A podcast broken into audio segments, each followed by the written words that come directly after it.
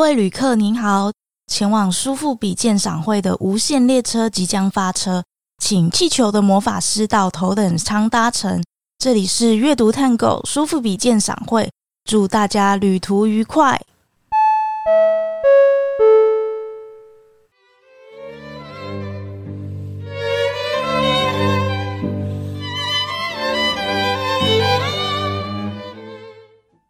好，大家好，我们是林胜林与 Sophia。大家好，今天邀请到的来宾，我们真的都超级兴奋的，嗯，因为我们要访问的，我真的觉得他是艺术家，而且是真正的艺术家。没错。那前面有听到我们介绍了要上车的旅客，他是气球，气球的魔法师，对，他们做的就是气球艺术。我们说的气球师，好，可能有些朋友会问我说，诶，气球师是什么样的职业？会感到很陌生。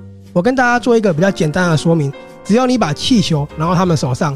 他们可以把它变成任何的事物，就可以施展魔法。想象到的东西。对，Sophia，我觉得他们很像甘道夫，你知道很有魔法，你有没有这样觉得？嗯、只要气球拿到他手上，所有可能都可以变出来。你觉得我说的很夸张吗？我们跟你讲他们的资历好不好？好。其实呢，在介绍他之前呢，我先跟大家说，你们只要上 YouTube、Instagram 或者是粉丝团搜寻“气球的魔法师”，就可以就可以看到他们的作品。对，那你们可能说，气球师是职业吗？真的是把它变成了一个职业了，因为对，他还在国立台湾大学里面呢的气球社有在教课。嗯，然后除了这个之外呢，大家都很喜欢精品，喜欢 LV，对不对？他们呢有在 LV VIP 的活动里面呢为他们做布置，派对布置。他们还帮很多超级英雄的角色用气球做公仔哦，嗯，甚至呢还有送给好莱坞的艺人，像蚁人的男女主角都有收到，还觉得说非常的惊讶。对，也有跟各个艺人合作，像是周杰伦、昆凌的婚礼啊，还有他们女儿的生日派对，也都有气球的布置。对，甚至一些政商名流都有。好，我们讲的资历其实很短。他的资历，你们只要上我们刚刚说的气球魔法师的网页上呢，就可以看到，看得到。没错，他们是谁呢？请 Sophia 帮我们介绍。让我们欢迎气球魔法师 Alan。Hello，大家好，我是气球师 Alan。真的很开心能够敲到你。嗯、对对，我也很开心。我觉得我们运气很好，因为居然能遇到像你们这样的艺术家，真的是有点受宠若惊的感觉。对，那也别这么说，别这么说。我们刚刚有讲了那么多名人的合作经验，哎，让我大吃一惊呢。因为我必须承认，我之前呢有听过气球师这个职业，可是没想到那么厉害。我看到你们有一个让我很惊讶，是你们做了一个威尔史密斯，对，然后送给他，那是他来台湾宣传电影的时候，对不对？哦，对对对，没错。那是我有个朋友，他其实就是抽中了一个 VIP 的一个资格，然后因为红毯嘛，就是有很多人，然后他希望可以吸引他注意，然后我就跟我朋友说，哎。其实我觉得我做一个他的样子，他可能在茫茫人海之中看见的东西，他一定会有兴趣。就后来就是被我猜对，就是他可能看到这东西觉得太特别，他就特别过来去拿这个东西，然后还看我的表情是做什么样的表情，去模仿那个表情给大家拍这样。哦，有我有看到那个照片，不止做出那个人物，你们还有画出那个表情，真的很厉害。那我想问一下，就是除了威尔史密斯之外，你跟那么多名人合作过，有没有让你觉得很特别或很难忘的经验？嗯、呃，我觉得每呃怎么讲，因为每一位都是很特别的、啊。不过如果台湾比较知名的话，大家一定就是会想要听那个可能周杰伦跟昆凌那个婚礼。对，不过对我自己来讲，嗯、对，不过对我自己最难忘的一定是蚁人跟黄蜂女，因为我是一个就是我是超级漫威迷，我很喜欢漫威的很多东西。哦、对，所以那时候当电影公司就是呃说他们要来的时候，然后并且找我做这一对的时候，我就知道我的机会来了，因为。我想送给他们，其实不仅只是想要一个画面上面的呈现，其实我是很想知道，像他们这样的好莱坞明星，你看嘛，国外的好莱坞明星，他们在拍电影的时候，他们一定很多新奇的道具，或者是很多电影特效，很多很新鲜、很厉害的娱乐，他们应该都看过了。没错，所以对我就很好奇，像这样一个很新的一个产业。就是他们看到了我做的东西，他们的反应到底是什么？所以其实对我来讲最难忘的一定是这个，因为一般人可能看到我做的东西就是哇，好厉害，很棒，他们是用这样的一个形容词。嗯，可是那时候呃直播这个影片的时候，我看到那个黄蜂女，就女主角，她是用了一句话来形容，就是他们先说啊这东西很棒，然后很厉害，很不可思议，然后接着他们就突然间说出了一句这是谁做的？其实对我来讲，其实这个是谁做的，已经是鼓励。对，一定是最好的鼓励了。就像可能我们去吃一个很高级的餐厅，可能我们吃到一个很厉害的菜，我们想知道哇，这道菜是谁做的？其实就是这个意思。我觉得那一定是当下已经觉得超感动的。对，就会觉得说哇，这值得了。就是说，一定要有一些事情让你记得住，然后你才会因为这些事情继续坚持下去。没错。我好奇，就是我记得没错，您是在大学的时候接触气球这个创作。对，我是在大学时期接触这个创作，嗯、不过是在退伍之后才决定要全投身在这个工作。哦，所以那时候完全没有想过有那么一天会接触到漫威的明星。我那时候没想过有一天我居然可以就是走得这么远。真的，我其实听到现在好感动哦，那种对梦想不但成真的，而且是你达到那个阶段。对对对，还是觉得蛮蛮开心的。原本从一个算是一个素人，然后做这个行业，到真的跟他们接触，而且还被他们认识跟肯定。回想起来，有没有觉得还是很不可思议？对，那时候其实我自己有个目标啦，就是说我想跟台湾很多很有名的艺人合作，嗯、所以其实我会想尽很多办法，把我的作品可能送到他们手上。那当然，尤其是他们邀请我做的，那那时候。嗯，因为那是五六年前的事，所以那时候可能像比如说，呃，刘谦他还有在线上，嗯、对，那我就会想要去跟他合作。确实，我也因为那时候就是跟很多艺人合作，一直不断的就是有累积上去。当然，直到说，哎，可能我有那个机会去替周杰伦他们服务的时候，那时候其实我以为这应该会是个顶点了。可能我就讲比较现实一点，就是因为可能台湾最红的艺人就是他们了。嗯，对。讲坦白，其实我们这种工作有时候也是需要沾人家的光啊。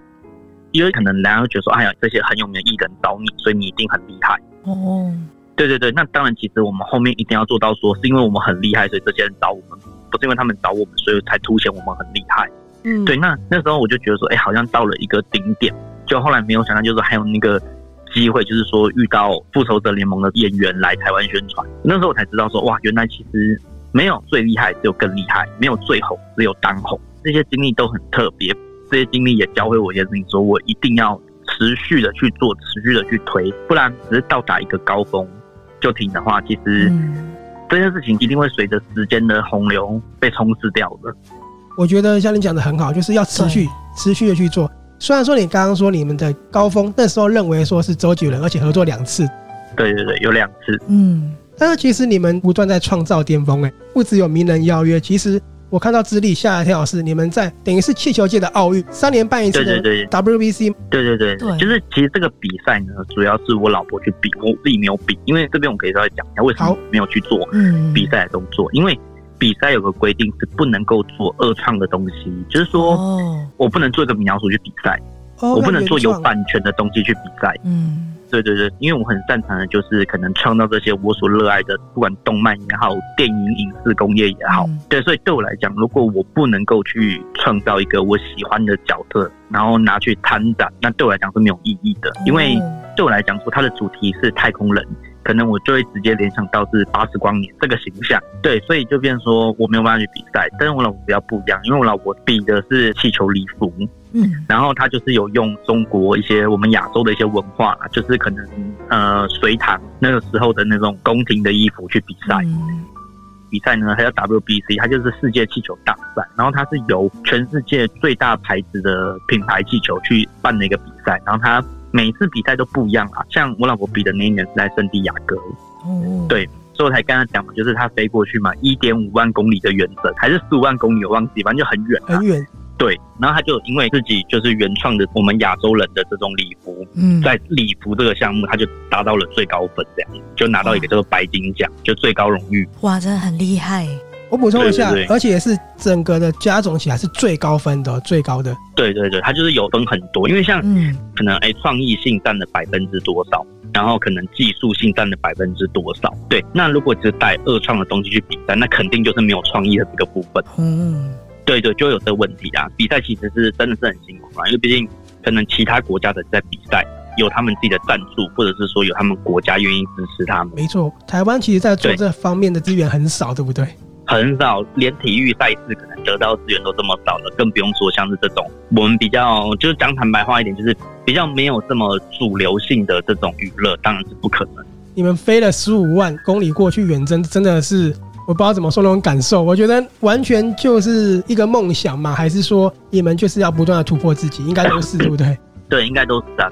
呃，因为我老婆是香港人啊，可是不管在台湾或香港，主要也是因为我觉得大家都会对于所谓的一个比赛得名拿到冠军这件事情，会觉得这是一个最高的肯定。是对，因为我相信你们应该大家都知道，就是说可能在早期的时候，嗯、像吴宝春嘛，对不对？他不是拿了一个面包师嘛，嗯，对，冠军嘛，对不对？哇，他是不是后面就吃不完了？对，真的对吗？可是我觉得那个是因为那个时代造了英雄。因为那个时候可能有这种比赛的资讯很少，那去参赛的人也很少。可是其实你看了吴宝春比完赛拿过冠军之后，后面的其实也是有面包师傅拿过冠军啊，但是我们都不记得了。没错，嗯，对，其实我很深刻知道问题在哪了。我觉得问题是在于说，因为比赛这种东西是这样，如果你没有达到第一、唯一、始终如一。其实那是没有用，就是说，OK，你确实拿到了第一名，但是问题是你不是第一个拿到第一名的，你也不是唯一一个拿到第一名的，他可能就有好几个第一名。哦，我懂的意思。嗯，对对对，所以就变成说，他就变没有一个所谓的稀有性。确实这个比赛我不得不说，他很累，因为你要问我再给我一次去比，那那我跟你说，就算有人愿意出钱，我也不愿意这么做，因为我去比，我可能呃花了我一个月的时间。因为我可能飞去是一个礼拜嘛，来回嘛，对不对？可能变两个礼拜，然后加前置作业，加可能这两个礼拜我不能够接的活动，再加上我花的机票钱、酒店钱、参加研习会的钱、材料费、设计费，其实我花这些钱，其实它完全已经可以让我投注在可能我热爱的创作上面了。可能我花了这些钱，我可以把一整套的鬼灭之刃做出来了。哦，对对。对对对，那那个宣传度会真的是还是有差了，因为你说虽然拿到世界冠军，就是嗯，大家会。访问你或怎么样，但是我觉得这东西都是这样，就是因为每天资讯都在变，所以我觉得虽然虽然拿到冠军，不过我觉得这东西比较像是给自己的一个自我肯定，我觉得比较不像是说 OK 可能呃可以一次得奖一辈子都在讲，其实现在已经没办法这样子了。嗯，你们那时候的灵感是怎么样选择用东方的文化？用汉服哦，对，这刚才蛮讲，因为就是说，呃，因为它的主题就是礼服，它在礼服这个项目里面，就是每个国家都会有自己的一些想法。嗯、有些人做的是像婚纱，那像有日本人做的是像这种比较可能武士的衣服哦，或和服，对，很文化。那对对对对，因为毕竟参赛者是来自四面八方的国家嘛。对的，那我们现场有看到比较有趣的是，有人做那个绝地武士的那个衣服，你知道吗？就星际大战那个，哦，有人对对对对对，绝地武士的礼服这样子，那对也是拿到很高分。对，那我那个老婆她的想法其实就很简单啦，就是觉得说，既然要做，我觉得一定要把自己代表的一个怎么讲？因为毕竟我们都是东方人，对对，所以还是会想把比较代表可能东方元素的。带过去比赛，因为像其实很多，我相信很多台湾很厉害的一些老师，他们其实出国比赛，不管在什么项目，他们都一定会尽量去加入一些他们可能当地的特色，或者是我们自己东方国家独有的一些东西，嗯，就是比较能够去让评审就颠覆这个想法跟观念。因为像那个啊，像那个当初吴宝春比赛的时候，不是也是用了我们台湾独有的一些材料吗？哦，对。对对对，好像是桂圆还是什么东西啊？对，有记得有桂圆。对对对，他其实他因为他后来不是有那个一个很有名的面包，他就是这样。对，所以其实我觉得有时候我们就有些发想啊，其实说呃也是顺着一些可能成功人的轨迹去想说，哎，他们为什么会想这么做？嗯，那可能大概知道有一个脉络之后，那我们就会决定就是说，那我们就是用这样的一个方法去呈现，就是可能让这些西方的评审可以看到。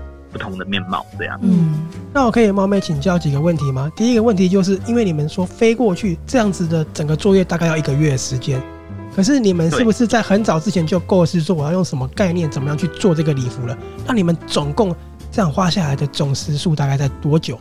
哇，我觉得其实这个可能没办法估计，因为这就是看每个人心中就是你想做到什么程度了。因为他比赛其实是有实现性的，就是说你就是在这个时间内去把它做完。所以也就是说，可能你虽然设计的很完美，你要练习好几遍，因为你还是希望你的作品可以在时间内把它完成。嗯，对。可是通常，嗯，他都是比赛的前一年，他才会宣布说，哎、欸，我们今年是办在哪里？因为不一定每次都办在同一个地方，但都是美国啦，嗯、不过就是不一样的地方。他其实就是巡回各城市就对了。对对对对对，他就是就是很像奥运，奥运也是巡回各城市，嗯、只是他这个比赛就是不太可能来到亚洲，就是因为他毕竟。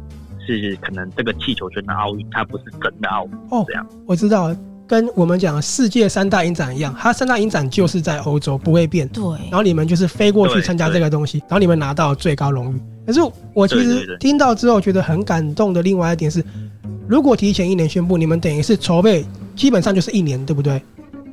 对，就是说，因为你还有太多问题了啦。因为我觉得其实对于我们。这种飞过去的最大最大的问题，其实真的还有个问题，就是说，因为毕竟我们接案子都是可能客户去提前预约的。对，我就是想问这个。对对对对，那那可能那个月就是真的是得完全的把它放掉。对，就是发出去的跟可能没有赚到的，其实前后加起来是会真的会燃烧非常多钱。而且我们现在讲的只是说，OK，你可能真的还有拿到个奖项，如果是完全没有，嗯、就真的是空手而回。真的是一个很大的挑战，而且心脏也要够强，赌注，对，很赌注，很大赌注。这样一年下来，损失的收入其实蛮多的，而且要开出去的那种开支好多。对啊，对啊，没错。而且因为我老婆比的是立服，就是她可以自己独立完成。因为像有一些人，如果他比的是那种哇那种团体赛，他是要想办法凑得起那个人数，大家愿意陪他一起去。哦，对哦。对啊，那那那个麻烦。对啊，对的。所以其实飞出国比赛这件事情真的是，虽然很多人说啊得失心不要太重，但其实我觉得不能这样，因为毕竟对我们来讲，其实我们要冲这一次，其实可能真的只有这一次。你得奖了，其实你下一次也不会再去了嘛，对不对？对对对嘛，对不对？啊，如果你没得奖，你下一次还敢再去吗？真的真的对不对？其实这是一个双面刃，所以既然都决定要做了，那就是把它抢了这一次，我就是。嗯我自己应该是没有什么学经验的。你说得失心没有，那一定骗人嘛？那不然跟我比赛，真的 对对啊，对不对？对啊，对对对。好，关于这个问题，我最后还有一个想问的，就是你们飞到圣地亚哥看了国外很多的气球师之后，你有没有让你觉得印象很深刻的？不论是他们的作品或他们的资源，让你觉得台湾还是比不上的地方？哎、欸，其实当然有啊，当然一定有，嗯、因为毕竟该怎么说，他们有些是。好，这样讲好。其实我觉得这样回归到一件事情，就是说，因为我很常在做活动的时候，会遇到很多从国外飞回来的一些呃 A B C，嗯嗯，对。那呃，特别是在天母，其实很多就是因为像我很多生日派对这种都是在天母。呃，为什么提到这个？是因为嗯，我觉得国外外国人他们比较有这种要办 party、办小朋友生日派对的这种想法。嗯哦，对，这个好像是。对对对。嗯、那我提到这个是因为，其实我遇过非常非常多的就是外国。就是老外会跟我们说，他们可能在他们美国那边，这个做气球的时薪可以贵到多少钱？可是，在台湾差很多。第一，那个费用差很多；第二，其实国外就是说，他们不用做的这么精致，就可以出来做了，因为他们地大人多嘛，对不对？嗯。那他们对这东西的需求跟概念又多，所以就是说，你出来做这行情，你就不怕饿死，因为一定有这个市场需求在。嗯。对，那变成说，其实，在台湾，我们就是要想办法去刺激对方有这样的需求在。那这就是回归到，光是这个文化的认知就不同，所以再去比赛的时候，不管是在可能呃双方的战术方面，就外国人是占定了地利优势跟资源的优势，嗯，可能他们有些就是不确定，但他们如果要去拉赞助，一定会相对比我们容易很多。对，简单来说，他们天时地利人和都在那边呢。对，都在他们那边呢。嗯。我们亚洲人过去只能算个黄道吉日，可能这一天对我们比较有利。对，就是不止说比赛现场看到他们的作品，而是说我觉得对于他们本身握有的很多，不管资源上来讲什么的，其实都是远远赢过我们的。我讲一个最输在起跑点的地方，刚刚就提到说这个比赛它是一个全世界最大品牌的气球办的比赛。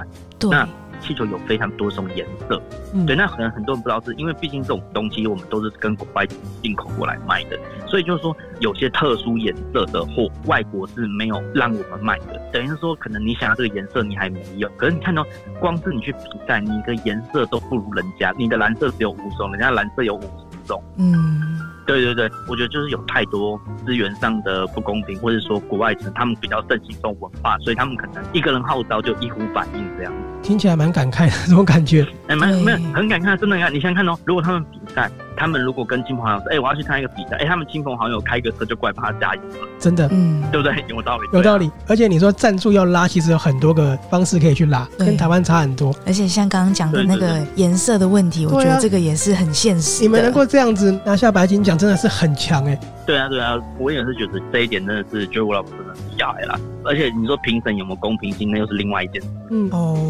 大概就这样子。嗯，听到这样的时候，我觉得能够访问到你们真的很骄傲，因为我觉得你们能够在那么劣势的环境下得到这样的殊荣。而且你刚刚有说，他们的内需远比台湾大太多了。我们的内需不够的情况下，你只能一直创造需求，对，创造需求，然后一直不断的让自己变得更厉害，所以才要积极的去曝光，才能去拉合作嘛。像你说周杰伦，可是这个过程其实非常非常的难的。你们是走了很多的路，才能跟周杰伦合作，才能跟漫威的艺人合作，所以我才说，对啊，对，真的是觉得访问到你真的很骄傲。哎，谢谢谢谢。啊，咪酱，我爱你。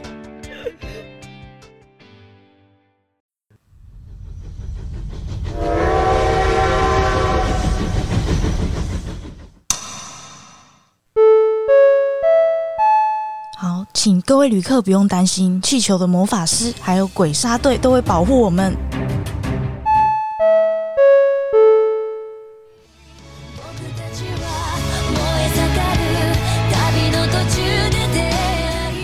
好，我们为什么会放这个？大家应该都知道，这是《鬼灭之刃》电影版的无限列车的音乐。那是因为我们会认识这位气球魔法师的原因，就是因为《鬼灭之刃》。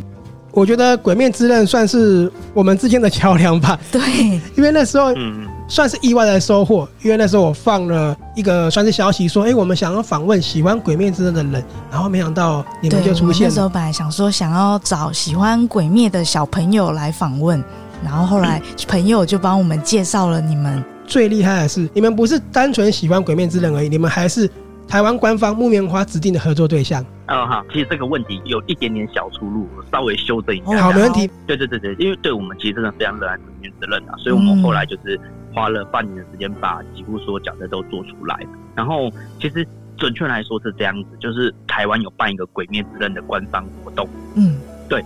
那这个官方活动呢，就是全世界只有台湾有办《鬼灭之刃》的官方活动，因为疫情的关系嘛。对，那是这个官方活动，他找我合作。对，那这个为什么会有一点落差？因为木棉花是代《鬼灭之刃》，哦，是代理，是代理的，对，代理《鬼灭之刃》。那《鬼灭之刃》的官方合作呢，是交由另外一间活动公司全权负责。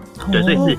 那间活动公司找我，哎、欸，不过后来呢，就是这个我的这些作品呢，也是有被木棉花分享在他们网站上面。有，我有看到。对，那当然就是这边可以透露一点点消息啊，就是其实我们近期是真的要跟木棉花合作了。哇，对，恭喜恭喜，恭喜，太开心了。对对对对对，可能是有合约上的那种合作，很棒。对，那你等我一下，我给你一个掌声，给你一个掌声。真的太厉害了，忍不住给个掌声。好，继续。听到真的很感动。可是他们的另外一个代理的作品这样。嗯，好。那我就是想问你们，哎，什么原因让你那么喜欢《鬼灭之刃》？是啊，我我先讲，就是一开始呃，我就滑 IG，因缘际会之下，哎，看到哎，怎么有些，因为有时候我很喜欢看一些那种 cosplay 的东西啦。嗯。对，就看那种女生，然后那种 cosplay，哎，色色的那样子，哎，这什么角色，怎么那么性感，要这个珠子？哦。然后一切就从这一刻开始，哎呦。这是怎么回事？我对对对对对，我怎么没有 follow 到？然后就看他的 hashtag，因为其实就像我前面讲的，我比较热爱的是像 Marvel 这种漫威这种电影公演。对对对，我喜欢那种超级英雄，还有 DC 啊。那时候就是朋友就有跟我说，这部作品真的很好看，我可以去看。呃，我我坦白讲，其实我很久没有看动画了，我看漫画比较多，因为看漫画比较快嘛。对对，还不用等他出下一集。哎，对对，因为我们都知道，其实动画有时候。有时候会拖戏，很讨厌，对，就讨厌。打架就拖一集这样子。对对对，然后就突然间另外一个说什么，哎，其实我的变身还有下一个形态，哇，然后变身又一这样子，然后后来我就是去看了，是我先看的啦，我就看第一集，就哎莫名其妙就是看完它了，然后后来就是这样，就突然间一天就把二十六集全部看完了，就是每次好像才刚觉得我才刚看的而已。然后为什么红色的那个紫藤花马上就出现了？不是不是紫藤花，讲错，就红色的那个叫什么？哦，彼岸花是片尾的那个花。对对对对，彼岸花就出现。后来我就是有再重复看一次，然后就是细细的去品尝它的，不管配乐也好，配音也好，各方面我都觉得哇，真的是太有层次的。我后来就真的已经很久违没有就是重新爱上另外一部作品，因为刚你讲，我都想要再看一次了。哎，欸、对我真的觉得要，因为后来那个剧场版我也是三刷，嗯、对的，因为第一遍就是看了日文，那第二遍就是支持中文配，去看了中文，嗯、然后第三遍就是为了要拿那个特点，所以就看了四 DX 这样。哦，那你看的过程有没有很感动？因为我很多朋友看到就是就是很哭嘛，对不对？对，有哭哎，因为不哭还是个人吗？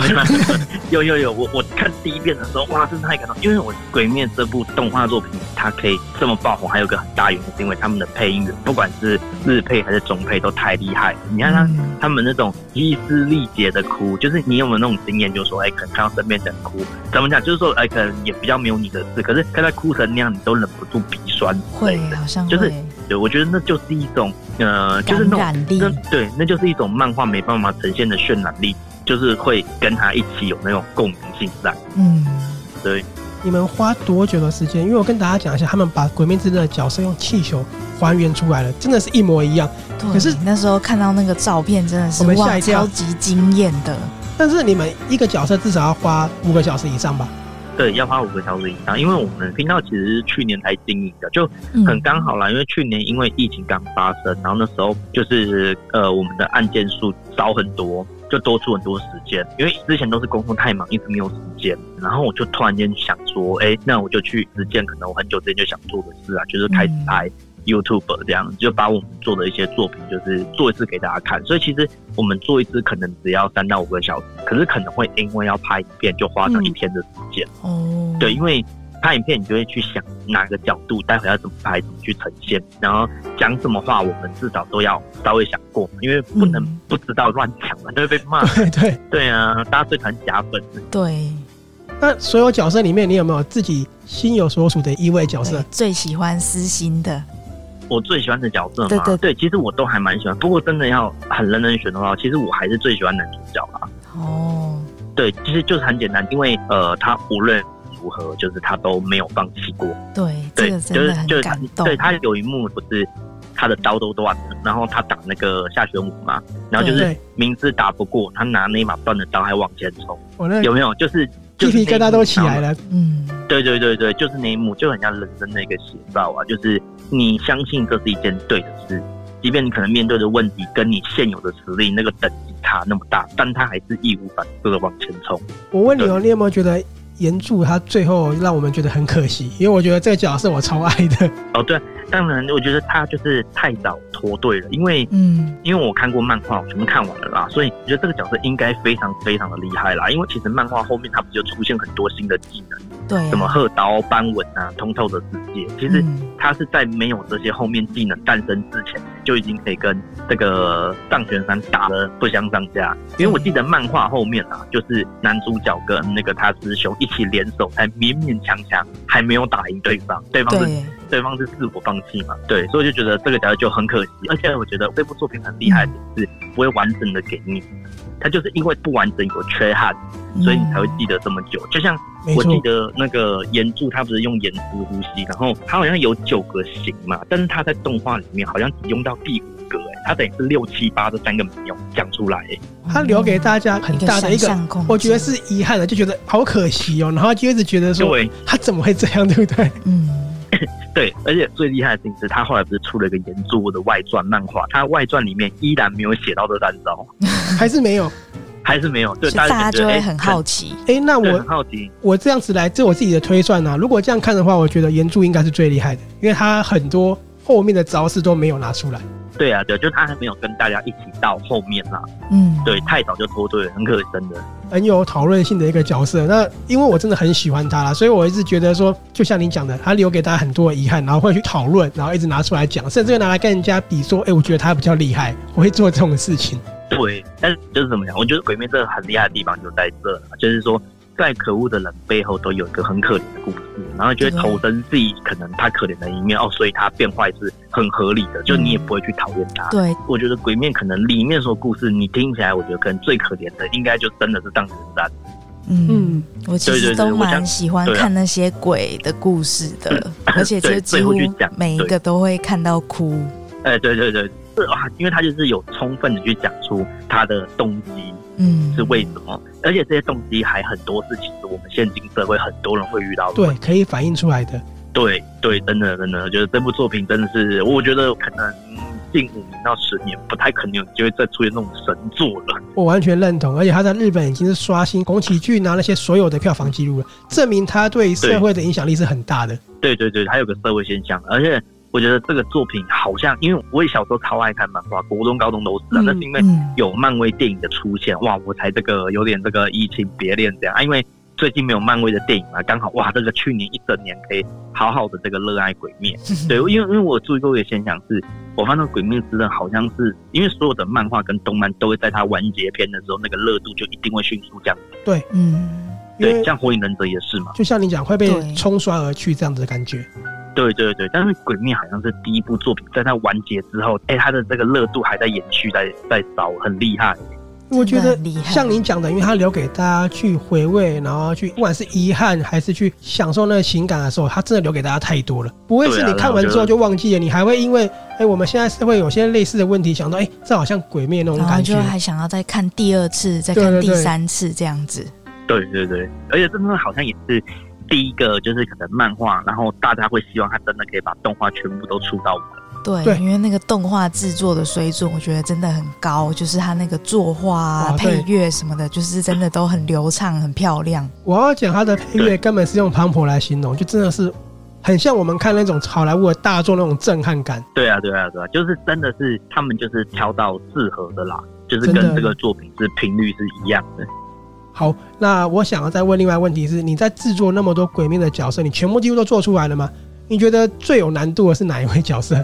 呃，因为我目前是做鬼杀小队还有九柱，可是其实鬼的部分只做下玄武跟上神山，因为其实我们想把更多的角色留到他第二季动画出的时候再开始继续也是做，对对对，而且这样子做对我们来讲也会精准度会比较高，因为、嗯、呃，如果他动画没有出，我们就做，其实可能这个角色并不是这个颜色，对，还有服装的关系，对对？对对，因为漫画你看不出来它的颜色是什么，嗯，所以其实我们就会想要留到后面。哎、欸，其实一开始我我都觉得每个角色都还蛮难的，可是后来做完之后，自己都是这样，就是你还没达到的时候，你就觉得都很难，可是等你达到，你就觉得好像都还好。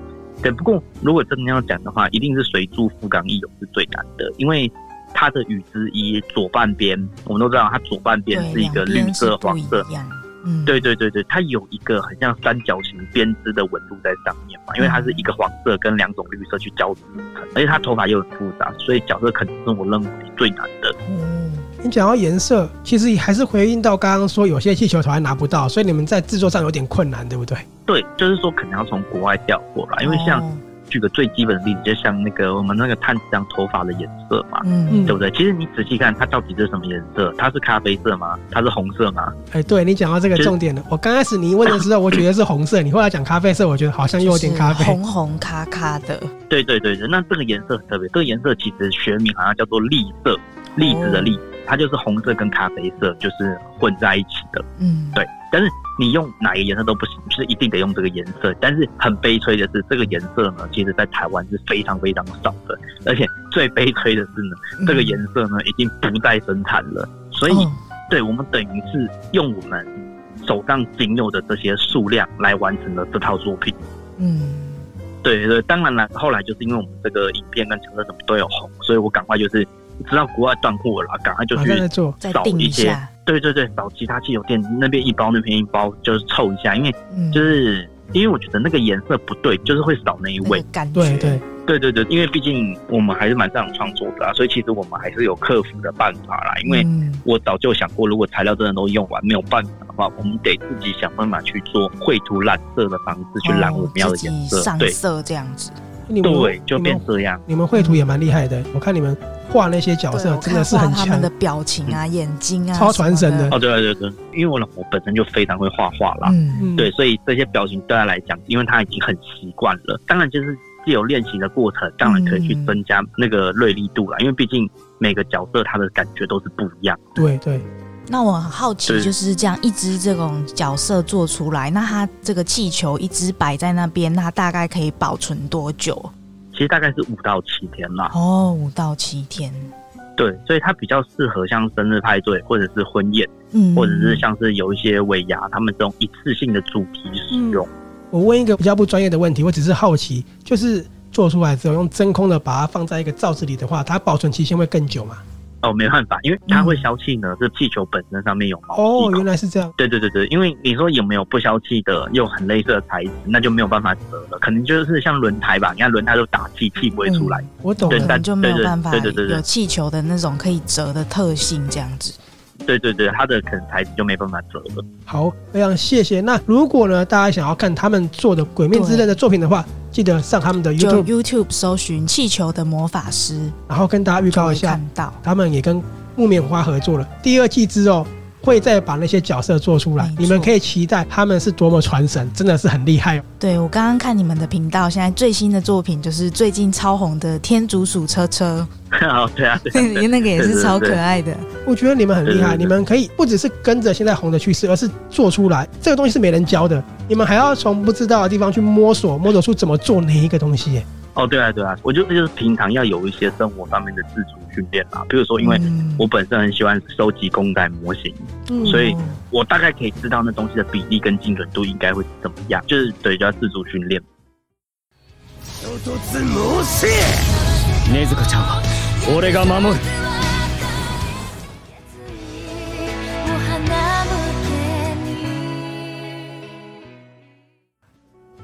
好，那我们刚才呢讲到了就是《鬼灭之刃》的故事，还有前面我说他们跟很多个艺人合作。不过呢，我很好奇的是，Alan，我问你哦，因为你们其实很多客户都是素人，跟我们一样这样的一个一般人嘛。那你们在跟他们合作的时候，有没有很多很有挑战的，或者是有很多很难忘的事情？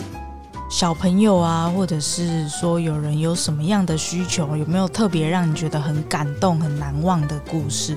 比如说有没有人求婚，或是等等之类的。哎、欸，其实一定有，就是求婚什么一定都有。我们做的真的，我我先讲一个很抱歉的是，这一题我为什么那么难回答，是因为我们做太多了，再加上那因为我帮很多艺人做过，所以变成说，嗯，对，你要让我去想起一个很有记忆点的，我会觉得偏难。哎、欸，不过不过我觉得有一个故事，我觉得会比较有趣，就是我曾经在一个演讲，然后那个演讲是有一个王品的创办人老板叫做戴正义。他邀请我去他的书屋做演讲，我知道。然后，对对对对，就是那一品书屋。对，然后那时候他们就说，哎，就是今天会有贵宾来听。那贵宾就是现在乖乖的老板，对对，他他叫做廖景辉，廖景辉董事长。对，他是现在的乖乖的老板。然后就有来听我演讲。然后其实让我印象深刻，就是说他是坐第一排嘛。然后我演讲完之后，我又给他一个惊喜，就是我做了一个乖乖的那个气球，就是乖乖的那个那个像公仔，呃。对对对，像船长的那公仔送给他，然后我当他就看到他的表情，然后他表情就笑得像小朋友，然后就笑得很开心这样子。然后他后来就在一包乖乖上面签名，就是他听完我一整天的演讲，他写了一句鼓励我话，他就写永不放弃。然后他拿给我的时候就跟我说，祝我的人生永远都是绿灯。哇，对，我觉得，对对对，我觉得因为因为毕竟因为他也不是，对对对，因为他不是一个名人，那再加上可能这个东西做出来对他的意义。是跟大家不一样，就是说乖乖 logo 对他来讲，其实就是他的一生。对，他投入的心血。对对对，因为我不确定他几岁，不过目测可能是六十几、七十几这样。嗯、对，那就像我讲的，其实他们一定是阅历无数了。没错。对，所以他对于这东西，他看到他当下还有办法，就是哎、欸，可能笑得很开心、很喜欢，然后还写鼓励我的话什么的。我觉得对他来讲，这个东西肯定是一个，就是对，一定有一个很特别的意义在。其实我会问你这个问题，你刚刚讲到一个重点了，因为我曾经想过说，如果我是你的客户，然后你帮我还原了我想要的东西的时候，那个不管是婚礼啊还是尾牙的时候，你知道，对于一个客户来讲，走到那个会场的时候，那个震撼感是很强的，有一种哦对梦想成真的感觉。我举个例，比如我希望你们能不能为我做出 Star Wars 的画面好了。我走进会场的时候，我真的会很感动。我觉得，我相信每一个客户对他来讲都是一个独一无二、很难忘的故事，都是一个很感动的状况，就跟乖乖的老板一样。对对对，因为刚刚突然想到一个，是近期的上个月而已，就是因为我有时候会比较有一些小贴心。嗯，对，就是说可能客户订的这些东西，然后我会可能加一一点东西进去给他，或者说我会想到怎样做他可能会更喜欢。然后上个月的时候，就是有一个客户。他很特别，他结婚的时候是老婆跟老公求婚的，两位都是那个工程师这样子。然后那时候他就说，她老公很喜欢那个蛋衣跟米豆子，他想给他一个惊喜，就是布置在他们可能跨年的时候房间里面。嗯，对，圣诞节的时候房间里面。对，然后那时候我就是帮他们做了善意跟米豆子之后，就是他们布置嘛。然后我额外做了一个那个，就鬼灭之刃不是有那个传递的那个乌鸦？对，我就是额外帮他做了那只乌鸦，一比一的乌鸦。就我做那只乌鸦，然后帮他在脚上面就是绑了一个类似像字条跟小卡片，然后让他可以去写给他老公祝福的话。然后当他看到这东西的时候，他就觉得，哎，我怎么那么贴心？因为他刚好真的有准备小卡片。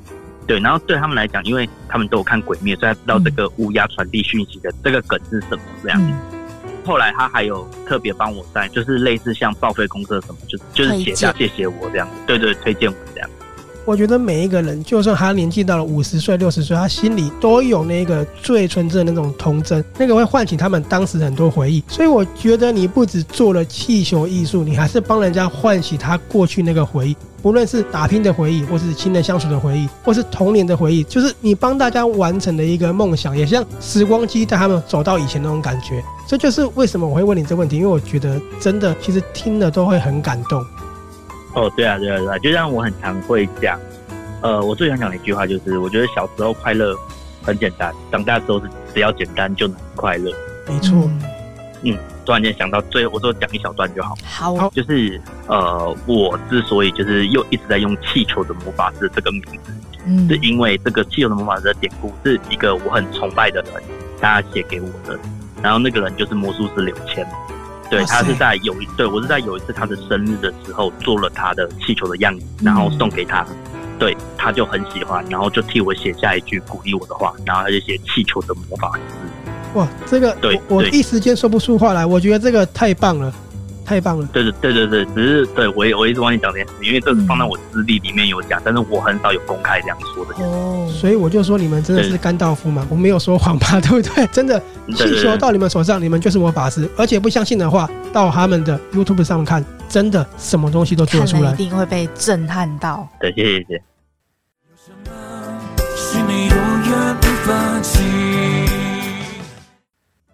我记得我曾经听你说过，你做过四公尺高的作品，气球还，四公尺，那不知道怎么用的。哦，对啊，对啊，其实蛮多的，因为我们做这种很大型，就是一个场景布置啦。譬如说，可能像尾牙，他想要一个中国好声音的场景，因为中国好声音的场景，它就是一个手势嘛，一个胜利的手势，然后大拇指扣着一个麦克风嘛。对对，那这个 size 就很大，我们就要想办法去，就是要克服一些气球的特性，跟可能一些。型号上面的不足，我们就要想办法用堆叠的方式去堆到这个高度。我觉得你们还可以做出能够动的气球，这个超难的。你是说有人穿在里面吗？对，因为这个很多克服的地方，哦嗯、因为我们人都会有一些关节什么的话，你们怎么去做到可以让我们穿起来活动自如？真的是很厉害。你们也是自己去摸索的，对不对？对，当然就是说要预测它可以动的地方，就是因为它是穿戴式的啦，所以关节处就尽量不要把它连在一起，嗯、不能够全部都把它结合在一起。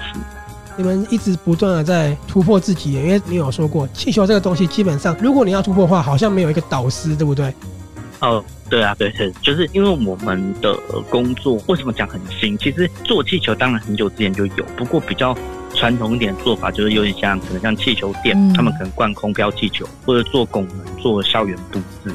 那像我们这种，就是可能接案类型的，很多人会没办法去联想。那我们的可能服务项目跟盈利模式是什么？对。可是像，因为像我大部分的盈利模式，其实我们都是靠，比如说很多人结婚，然后他们会请我们到现场去折气球，这样子。其实最主要是靠这样的一个服务形式在。尾牙的春酒去做迎宾，或在生日派对这样子。其实气球是这个产业，大家还是非常陌生，还是很难去定义说你们的心思是什么，对不对？那你有没有考虑出来把它变成？因为我觉得这真的是一个艺术了，出来授课、开课程这样子。哦，对，呃，其实我很久之前有开过一次研习会啦，嗯，就是呃那时候就是说香港那边有类似有那种气球的公司，就邀请我去开研习会，因为那时候我做漫威的作品做很多，可是我后来翻到几个问题啦，这是很没办法克服。比如说我教了一个人，我先讲不要那么婉转的讲法好了，就是其实艺术是不能够勉强的。我的意思说，我比如说我用了这个做法，可是呃我很难去跟你解释为什么。是要这样做，这东西就会好看。嗯，对，就是变成说，如果我只是教你这东西的做法，可是我没办法告诉你为什么要这样做。其实我觉得他就是得一个一个这样学，他没有办法学会这个概念之后去创造更多。因为艺术这东西是你要自己去摸索去增进，而且可能这种美的东西很主观，有时候真的没办法跟人家解释说为什么用这样比较好看，都是要自己去感受的。对对对，这个是一个很大的问题啦。因为我不管再怎么教，我教的再好，他们顶多可能成为第二个我。但是问题是，就是我希望市场不是这样，而是可以把整个质量跟品质去提升。而且还有另外一个问题是，因为我们在做气球的时候，我们的比例是用我们手指头的每个指节来去计算它的宽度跟比例。嗯，那你看嘛，就是我的三个指腹跟你的三个哦不一样，大小不太一样。对对对。哦，那这个真的是需要自己去摸索，跟很多经验才行的。这个在实质上，它不像一般教的东西是比较制式化、很既定的一个课程。你们这个就是需要自己去体验的东西，才会知道你自己的需求，这是你自己走的方向在哪里。对对对，这这个是真的。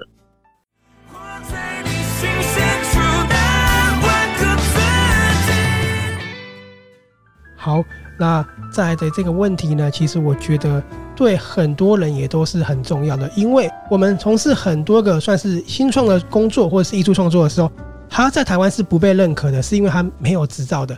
那像 Alan，你们只有的是街头艺人证而已，对不对？对对对。好，但我觉得很厉害的就是你们用街头艺人证，可是你们创造了很多的不可能。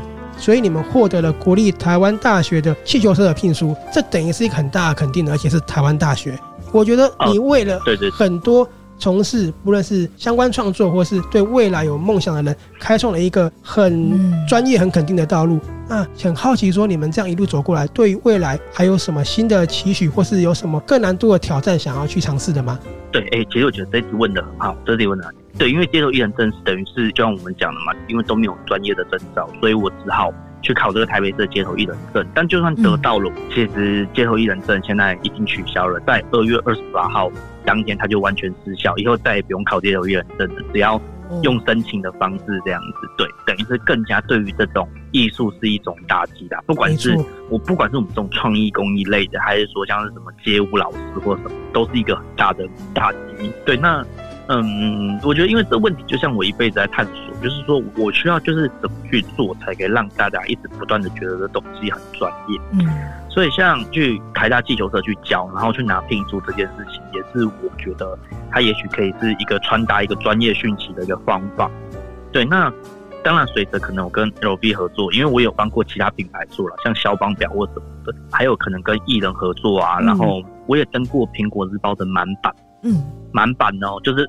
这超厉害的，大概这超厉害的，对，一整张都是我这样子，是我没有我老婆，对，我老婆是香港的苹果日报，而且她只有一半而已，我还整张哦，对啊，就是像上礼拜我们也是上了节目嘛，也是一整集，这是这等于是台湾综艺节目历史上第一次一整集介绍气球老师这个职业，对，嗯，对，那那个职业代表当然就是大家臭屁，职业代表哎就是我们这样子，对，那我要讲意思就是说，其实嗯，我我也是会一直在想。你刚刚问的这个问题，就是说我到底还要做到什么样的程度，嗯，我才可以让大家觉得，哎、嗯欸，这是一个很厉害的职业。就是说我已经做成这样了，还不够吗？但是就是回归到我前面讲的，就是果然没有最红啊，只有当红。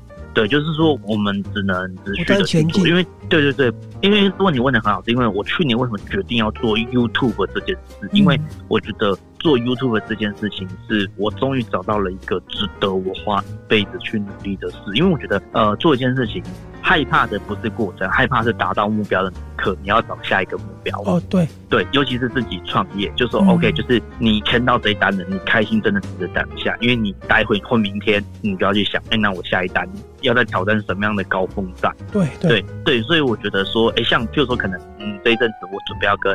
木棉花合作，当然它对我来讲是一个非常非常大的肯定。嗯、可是当我达到了，OK，我成功了，那我后面呢？就是因为 OK，因为这等于说，好，就算木棉花找我第二次、第三次，他还是没有第一次感动嘛，因为我就是办到了嘛。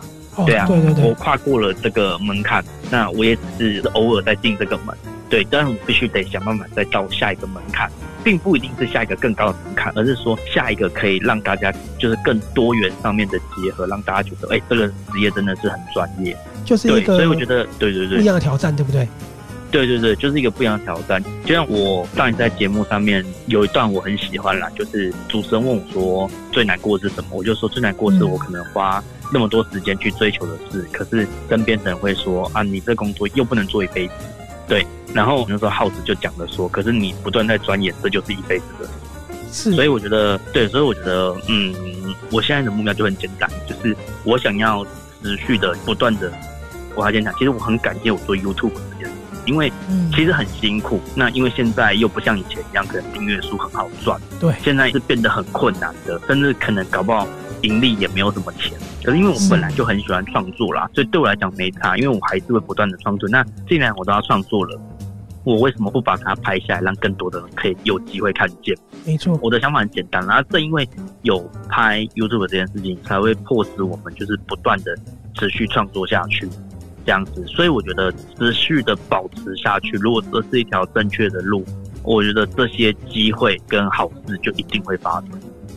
所以持续创作就是你们一直以来走下来的信念，跟一直去尝试不同的东西，去达到一个不同的一个目标，这样子嘛？嗯，对，这个就是怎么讲，经历有一天就一定会是你的完胜之地啦，是，对不对？之前有一句话就是这样讲，嗯、就对，就是我觉得人生不在于最后得到什么，就是不在于我现在得到了什么，而是在于我曾经办到了什么。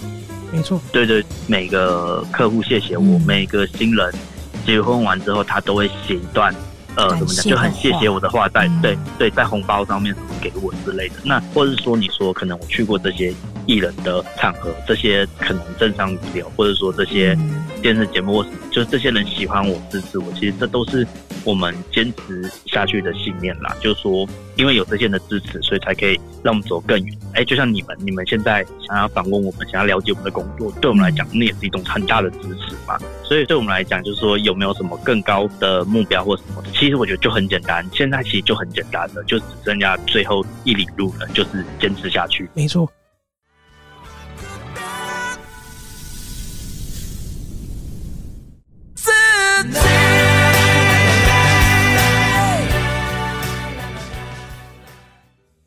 我真的觉得你们对我们来说是一个很大的惊喜，因为。我一直以来想做节目，就是想要让很多更值得被人家看见的朋友，让大家发现，就是跟大家分享。对，然后呢，我看到你们之后，我就觉得你们从事的就是专业的艺术。那做艺术，不管是什么样的艺术，在台湾真的都非常非常的辛苦。嗯，那你们能够走到现在，而且坚持了很长一段时间，其实。很多人在做艺术的时候，时间可能不超过四年，不超过五年。但是，对了，因为还有现实生活的问题。对，嗯。可是你们不断克服了现实生活，你们一直在创造很多不同的阶段。就像你刚刚讲的，在达到一个阶段之后，你们又到了下一个目标去挑战。这个挑战不见得是难度更高，而是不一样的一个领域。嗯，一直持续下去，对对对，做下去就是对的。这个真的是一个很棒的分享，真的很感谢你。我再给你一个掌声。我觉得真的是太让我感动了。因为我不在乎，其实市场怎么样看这样的一个趋势。对我来讲，我要跟大家讲，你们就是艺术家，你们的无论是气球的创作，还是你们绘画能力，这个对一般人来讲是达不到的。你们把它结合在一起，真的出来的东西，为什么连好莱坞的艺人都会站上，对不对？为什么连乖乖的老板都会站上？你们就是一个职人。我讲真的，我从来都没想过气球能够画成这样子的一个形式，或者是穿在身上的那个衣服。你让我们看到一个无限的可能。谢谢谢谢，我觉得你们对孩童来讲绝对是一个魔法师，你们真的很厉害，能够把迪士尼、把超级英雄都变出来。那你们对我们来说就是一个名副其实的艺术家，真的感谢你们。嗯，谢谢谢谢谢谢。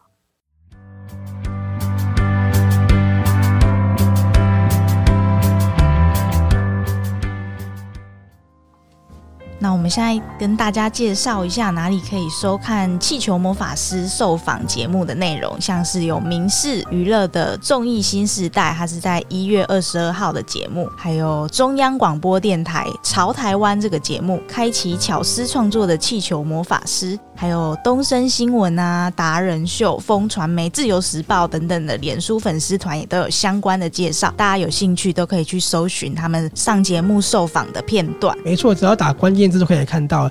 那最后，我再想要请问一下 Alan 一个问题，就是气球魔法师他有给所有听众朋友呢，他们是提供什么样的服务吗？只要是跟气球有关的产业，我们都有在做。对，很多都有啦。就是像呃，你要现场折气球啊，你想要做布置，你想要做教学，然后主要是这三大类，然后这三大类的延伸下去，其实都有，因为就有公司行号，有个体。好，那如果有需求的话，就可以到气球魔法师的粉丝团或者是网页上私讯你们，或写信给你们就可以了，对不对？哦，对对对，就是只要到粉丝团什么私讯给我们就可以了。好，好，那今天非常谢谢 Alan 一场又接受我们的访问。那最后呢，我们今天要放的歌曲呢很不一样哦，我们请 Alan 帮我们分享这首歌。哦，这首歌就是五月天的《顽固》，他是讲一个想要追逐梦想的人，但是他的年纪是有一定的了，他是可能四十几岁、五十几岁，然后可能大家还觉得他不务正业，哎，可惜他就是到处打工啦，到处打工，然后也要坚持完成他的梦想，因为他的梦想是想要当一个太空人。可是，嗯，这个故事呢，他最后呢，火箭飞上去，有两个开放式结局啦。就是他最后火箭飞上去成功了，但是火箭飞上去最后解体了。对，那有些人的说法是呢，他要朝下一个更高的点去挑战。有些人的说法呢，就是说，呃，他的梦想最后没有成功。但是我觉得这首 MV 真的很感动，因为这首 MV 就是如他的名字顽固。就像我讲，就是不在于你最后得到了什么，而是你曾经办到了什么。我觉得这些让你有记忆的故事点，才是在我觉得可能人生最后的时候，你会觉得自己是有真的活过。我觉得人为什么要追逐梦想？是为了要证实自己存在过的痕迹。好，非常谢谢气球的魔法师 Alan 接受我们的专访。那我们是阅读 Tango 书笔鉴赏会的林胜林与 Sophia。今天呢，就在这首五月天的顽固跟大家说再见喽。那我们下回见了，拜拜，拜拜。